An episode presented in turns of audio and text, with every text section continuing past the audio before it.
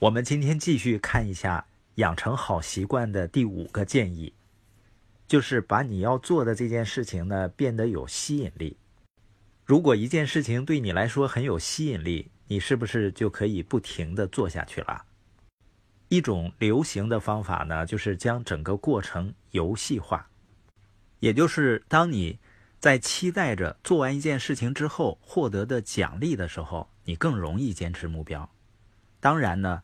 钱不一定是最好的奖励手段，你可以把活动本身变成奖励，比如在坚持英语阅读的时候，选择一本你自己喜欢的英语小说，会让你更容易坚持下去。或者你可以在坚持打卡多少天之后，给自己或者家人一个奖励。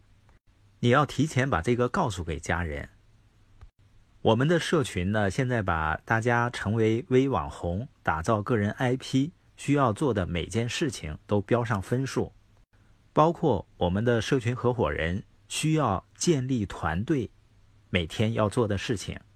把这些事情呢都打上分。自己在打卡的时候呢，给自己打分而且大家打卡的时候呢，可以把自己成长的经验、收获跟大家分享，既是自己经验的一个总结，又是对其他小伙伴的一个鼓励。这样呢，整个过程就变得有趣的多。关于有效培养习惯的第六个建议呢，就是反复铭刻某件事情。如果我们反复的看到、听到，或者闻到某种东西，大脑就会存储相应的信息，让我们不用思考，迅速的就能认出它。当我们重复的次数越多，身体就会对这个行动越认可，把事情变成惯例，铭刻在大脑里，我们就更容易坚持下去。一旦习惯建立起来之后，大脑会达到一种稳定的平衡状态，能够放松下来。习惯呢，也就成了一种默认行为。说到这儿呢，大家再想一想，很多人呢经常说某件事情很难，实际上呢，并不是这件事情本身有多难做，就是因为我们没有养成去做它的习惯，没有养成成功的习惯。